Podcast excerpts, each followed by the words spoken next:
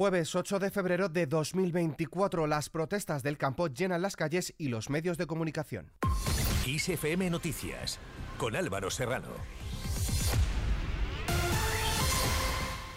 ¿Qué tal? Las protestas del campo español se amplifican hoy con la incorporación de las manifestaciones promovidas por las organizaciones agrarias mayoritarias, mientras colectivos como los transportistas o la distribución alimentaria temen cada vez más el impacto económico de los bloqueos. Lo cierto es que más de 80.000 camiones se han visto afectados por las protestas de los agricultores españoles que han bloqueado casi todas las autovías radiales de Madrid, así como las que conectan con el Mediterráneo y las dos Castillas, lo que ha impedido la normal circulación de las mercancías por España. En Barcelona, unos 2.000 tractores han accedido a través de la Meridiana y por la avenida Diagonal, dos de los principales accesos de la capital catalana, para dirigirse a continuación al centro de la ciudad y trasladar sus reclamaciones a las administraciones públicas. Una delegación de estos agricultores, que desde este miércoles se moviliza para alertar de la crítica situación que vive el sector, agravada por la sequía, se ha reunido con el presidente de la Generalitat, Per Aragonés, en busca de soluciones a sus problemas. Durante las protestas, 12 personas han sido detenidas y otras 2.562 han sido identificadas para una propuesta de sanción administrativa durante las protestas de agricultores y ganaderos este miércoles. Así consta en el balance facilitado por el Ministerio del Interior tras la reunión del Comité de Seguimiento de las protestas con datos de la Policía Nacional, de la Guardia Civil y de tres cuerpos de seguridad autonómicos. En este sentido, la líder de Sumar y vicepresidenta segunda del gobierno, Yolanda Díaz, ve absolutamente legítimas las protestas de los agricultores en España y en Europa y ha defendido una política agraria común menos burocrática, menos industrial y más sostenible, así como revisar los tratados de libre comercio. Tratados que se están convirtiendo en una trampa para el sector profesional, según ha advertido, añadiendo que hay que dar una solución a esta problemática en clave europeísta y verde, no en clave reaccionaria ni que dispute la Agenda 20 2030. Cambiamos de tercio. El Tribunal Supremo ha inadmitido a trámite la querella de Vox contra el ministro del Interior, Fernando Grande Marlasca, por la actuación policial desplegada frente a las concentraciones realizadas el pasado noviembre en las proximidades de la sede socialista de Ferraz por la ley de amnistía.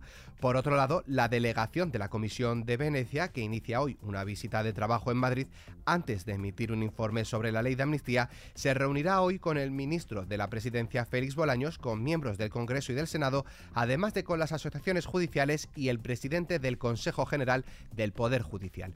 Los miembros de este órgano consultivo del Consejo de Europa tienen el cargo, a iniciativa de la Mesa del Senado, de hacer un examen sobre el respeto a la separación de poderes de la iniciativa impulsada por el PSOE y que se está tramitando en el Congreso. En clave económica, los sindicatos animan a los empleados de banca a participar el jueves en la mayor movilización del sector financiero en décadas para salir a la calle y exigir una recuperación salarial y la mejora de sus condiciones laborales, según han destacado los convocantes. Los representantes de los trabajadores llevan semanas negociando sin éxito con las patronales las renovaciones de sus respectivos convenios y demandan incrementos salariales de entre el 17 y el 23% en tres años, acordes con los beneficios del sector. Aportamos ahora unos cuantos datos. Por un lado, el Consejo General del Notariado difunde este jueves datos sobre el mercado de la vivienda al cierre de 2023, un sector que se está enfriando en parte debido a las subidas hipotecarias, con descensos en el número de compra e incluso en los precios de venta. Por otro lado, el Observatorio Estatal de la Soledad No Deseada, Soledad es, analiza el impacto de la soledad entre jóvenes en España y cómo afrontarlo. En un informe ha puesto de manifiesto que el 21,9% de las personas de entre 16 y 24 años se sienten solas. En clave internacional, el presidente del gobierno Pedro Sánchez, junto con la presidenta de la Comisión Europea Ursula von der Leyen, emprenden hoy jueves un viaje a Mauritania para lograr un mayor acercamiento y sensibilización entre la Unión Europea con este país y reforzar, dicen, la cooperación a largo plazo. Más asuntos. El grupo terrorista Estado Islámico ha reivindicado dos atentados con explosivos contra líderes políticos y sus simpatizantes en una de las regiones más inestables de Pakistán, si bien no ha reconocido de momento la autoría de un tercer ataque que en total han dejado al menos 26 muertos y 54 heridos en la víspera de las elecciones generales.